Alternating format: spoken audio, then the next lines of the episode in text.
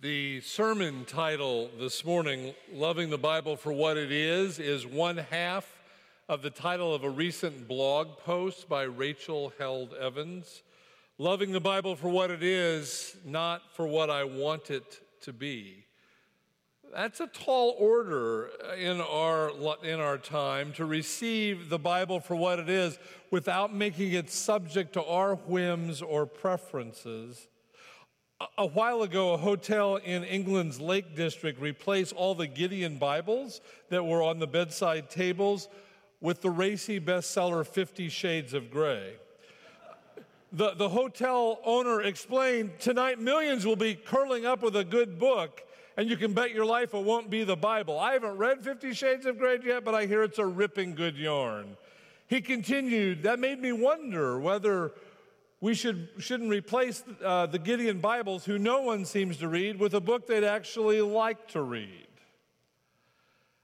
I don't think Stanley Hauerwas of Duke Divinity School wants to line up with that uh, England hotel owner, but he did once write with the Reformation. We gave the Bible to the people. We put it in their hands and we put it in their language.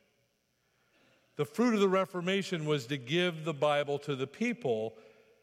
In our culture, he said, we need a second Reformation. We need to get all those Bibles back. We need to take them out of the pews. We need to take them out of the hotel rooms. We need to get them off coffee tables and bedside stands. We need to get the Bibles back. Why would he say that? Because he says the Bible means nothing unless it is read in the context of the worshiping, serving, believing community. Placed in any other context, the Bible is a dangerous book, especially when placed in our Enlightenment culture. It's inevitably misunderstood and misread.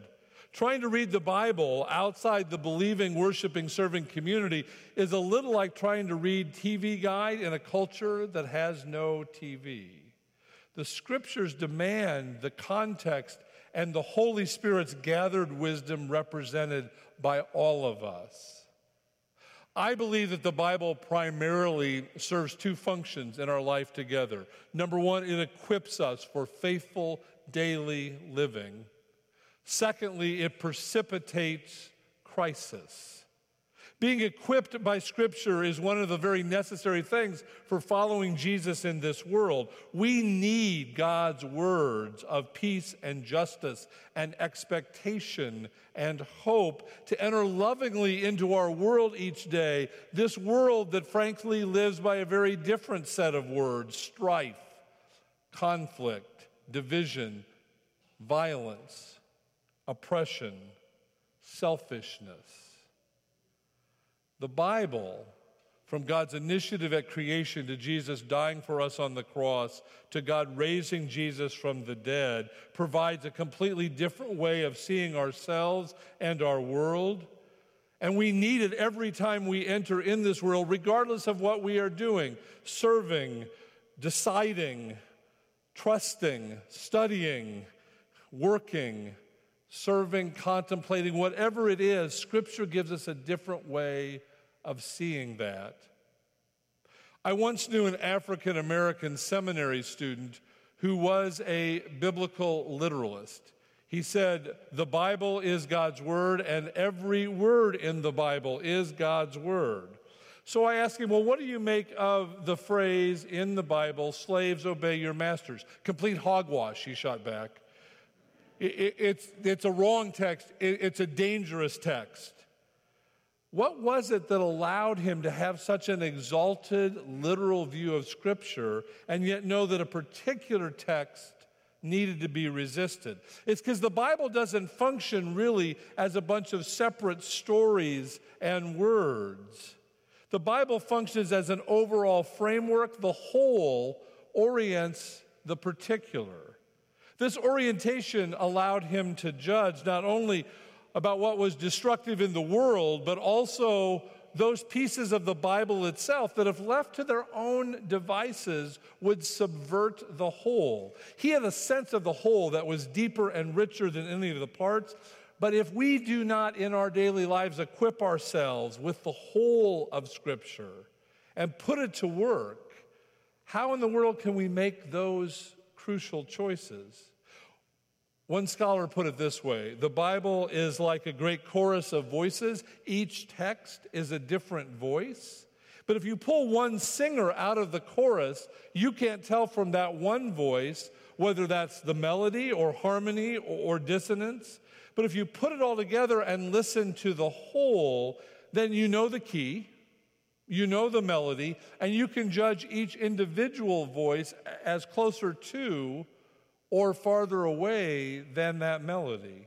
There's a sense of the whole which equips us when reading Scripture. But the other thing I believe the Bible does or should do in our lives and in the life of the church is precipitate crisis. Crisis is not a word we like. It's not a word that we think has anything to do with God. We look to God to get us out of crises. But the Bible has a way of coming into our status quo lives and turning everything upside down. Sometimes I believe it seems like we almost want a soft landing spot for the Word of God. It's almost like we want to create a fluffy little pillow so then we can put the Scripture on it and kind of wink to each other like, you know, the claims in here, they're not really as radical as they may seem. We'll be fine. But Scripture in the life of the church has a way of surprising us of calling us to see God in everything we do. The Word of God has this way of knocking out all our fake props from underneath our feet. For every time the Bible undergirds something traditional, and it does, the Bible also seeks to subvert everything so that we look at it through God's eyes alone. A minister, a friend of mine, uh, had a family who wanted to have their child baptized in church one day. As you probably know, Presbyterian churches do this in a fairly rigorous way. Of course, there is paperwork to fill out, and, and you've got to take it to the session and plan the date and then rehearse how it's all going to go around the font. She preached that Sunday on a text from Acts chapter 10 where Peter is preaching to a group of Jews and Gentiles, and to everyone's astonishment, the Holy Spirit falls upon the Gentiles, and they say, Can we be baptized? Throwing the early church into crisis until finally someone of the group said, Is there anyone who would withhold the waters of baptism? And they were baptized. So, on this particular Sunday, after the sermon, she gave the cue to the family, just as they had planned, with those wishing to be baptized, please come forward. And up came the family, along with two visitors from the back row, a mother and her teenage daughter, out of order, ready to be baptized. Fortunately, thrown into a crisis by her own sermon and converted by it, she did not withhold the waters of baptism, paperwork or not. You see, Scripture has this way of shaking us up and surprising us in small, medium, and large ways, precipitating a crisis in our life that moves us deeper into faith. But if we have not equipped ourselves with the living Word of God, if we have not tried to immerse ourselves in that, how can we ever know the effect of a crisis? And if there's not the crisis, frankly, all the competence we have about Scripture will turn out to be stagnant and stale. There's a rhythm to the equipping of Scripture and the crisis, which is the rhythm of Scripture itself. But let's face it, there are barriers to gaining this competence and this equipping. We live in an era of specialization. Most clergy have been to seminary. We've had Greek and Hebrew. It's easy to say, we're the experts when it comes to the Bible. Don't worry, we'll take care of it. Sometimes the Bible is used in such a way as to confuse. The language is sometimes arcane. Some of the juiciest stories are conveniently ignored. And let's face it, printing scripture on these thin, little, fragile pages hardly hardly encourages a robust handling. And then there's simply the matter of scholarship. Volumes have been written about every verse in the Bible? Who are we to question a whole library of experts who seem to know what they're talking about? I was told a lie in seminary. I was actually told a lot of lies in seminary, but we'll get to that later. I was told a lie that we should approach Scripture like a surgeon in an operating theater with sterile instruments of scholarship. I should cut into a text without contaminating it at all and reach inside and grab the meaning and carry it carefully to the pulpit and give it to you. The lie is that the purpose of interpretation is sterile. It's not. So you pick up your Bible from the shelf where you just left it an hour ago during your quiet time, or you kind of get it out from under the three novels and dust it off. It's been a while. Either way, you read a text, you read any text. Now, what do you do? You should rattle every window and try every door in the text. You should use all your hunches and speculations and intuition when you read Scripture. As legendary biblical interpreter Paul Ricoeur said, Look, all Scripture interpretation begins with a guess. You pick up your Bible and you look at a text, it's not a matter of going step one, step two, step three, voila, here's the meaning. We believe that the Holy Spirit is alive and at work today, bringing passages to truth in our midst, within you and within the gathered community. So use your imagination, use your best guess. So, how about all those scholars and commentaries? They are used importantly as a test to validate, to challenge our intuition. So, briefly, if you would, imagine that any biblical text has four spheres of action behind the text, underneath the text, in front of the text, and above the text.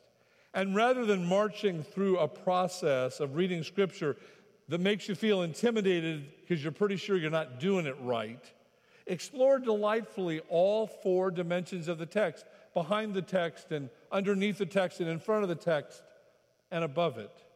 Behind the text goes into the historical and sociological underpinnings of Scripture. Where did this come from and what did it mean then?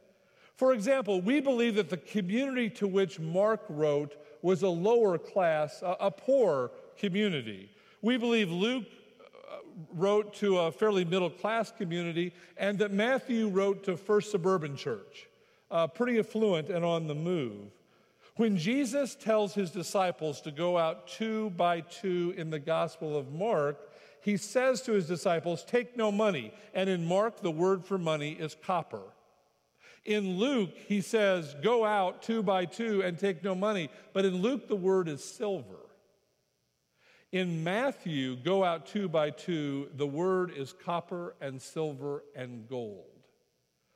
They're leaving behind gold American Express cards in the Gospel of Matthew. To explore those social and historical circumstances is to get behind the text. Underneath the text, that's, that's the structure of the text, the way that the text is built. I think this is the hardest thing to get at in casual reading. In the Gospel of John, there is a pattern which I call question, answer, dumb response. The way it works is this someone will ask Jesus a question. It'll be a good question, but it's a question at the level of ordinary life. Jesus will answer, but he will answer at the level of eternal truth, and that will provoke some inane response from the person who asked the question. Take the woman at the well in the Gospel of John. She asked a good question. Why is it that you, a Jew, ask me, a Samaritan, for a drink? Jesus answered, if you knew who was asking, you would have been free to ask, and he would have given you living water. Right over her head. You can tell that by her response. Her response, Where are you going to get this living water, Jesus? You don't have a bucket. now, notice that we're not behind the text here. Behind the text has to do, I don't know, with the intelligence of Samaritan women. That's not the point. It's a literary device that is to provoke in us, the reader, to go, oh, he's not talking about that kind of water. He's talking about, oh. And with that, the miracle of the Gospel of John has begun to work. Another thing under the text have you ever paid any attention to the narrator's voice in a biblical text? What do you know and when do you know it? Take 1 Samuel 3. Little Samuel in the temple with Eli at night asleep. A voice comes to little Samuel Samuel, Samuel. He runs to Eli and says, Did you call me? Eli says, No. Now, what does the reader know? The reader knows, we know it's the voice of God. Does Samuel know that? No. Does Eli know that? No. It happens again. Samuel runs back to Eli. We know twice now. This is God's voice. Does Samuel know it? No. Does Eli know it? No. We know something the characters don't know. Third time it happens, Samuel runs to Eli, and the narrator says to us, and Eli discerned it was the voice of God. Now, who knows it? Well, you know it. The narrator knows it. Eli knows it. Does Samuel know it? Samuel doesn't know it. He's waiting for Eli to tell him. And Eli knows that if he says it's the word of God, it means the destruction of the house of Eli. If it had been me, I would have said, if I'd been Eli, I would have said to Samuel, Yeah, that was me, just go back to sleep, boy. But Eli didn't do that. Here we have an example of a leader in power giving up that power by submitting it to the Word of God. It's that underneath the text, the work of the narrator, that causes that effect to happen. Poking and prodding in front of the text, I think, is the artistry of the Bible. It also what most often engages us about a passage. Understanding what's in front of the text takes a competence, a living with the equipping of Scripture. It's also the birth of many of the crises that Scripture provokes. In front of the text, we experience the consequences of our lives intertwined with the lives of those in the Bible. Take the verse in the Gospel of Luke in which it says, The women and the others who followed Jesus watched Jesus' crucifixion from a distance. Jesus is being crucified. Who cares how far away they were? I mean, who cares it was five feet, 50 yards, five miles? What does it matter that they were at a distance? The Greek word is makron, it means at a distance. So, does anywhere else in Luke or Acts use that word makron? Luke chapter 15, and the prodigal son came to himself and said, I will arise and go to my father.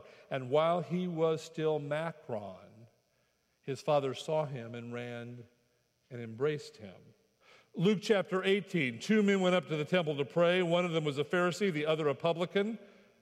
The Pharisee said, Oh God, I thank thee, I'm not like these others. I'm not an extortioner.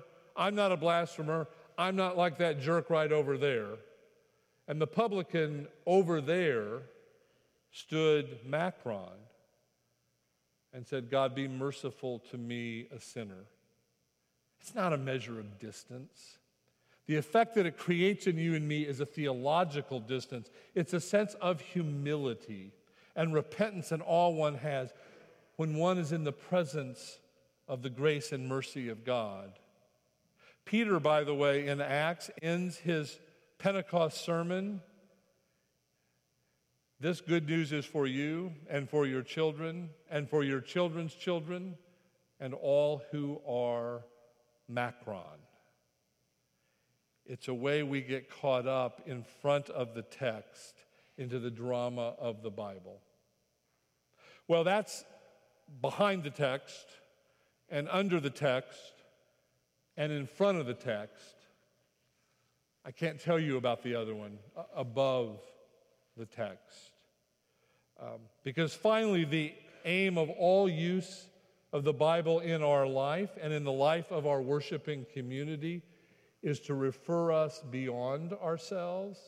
The aim of all biblical texts, in terms of precipitating a crisis in our life, is to put us in touch with the author of all crisis the living God and to go deeper and deeper and deeper into love and service of our Creator. No methodology will do that. No program will do that. No spreadsheet will do that.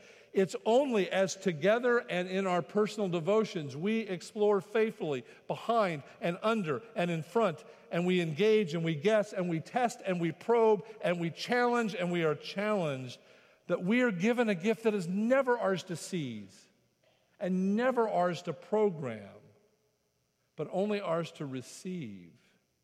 The encounter with the biblical text, which in that moment becomes an encounter with the redemptive love of the living God.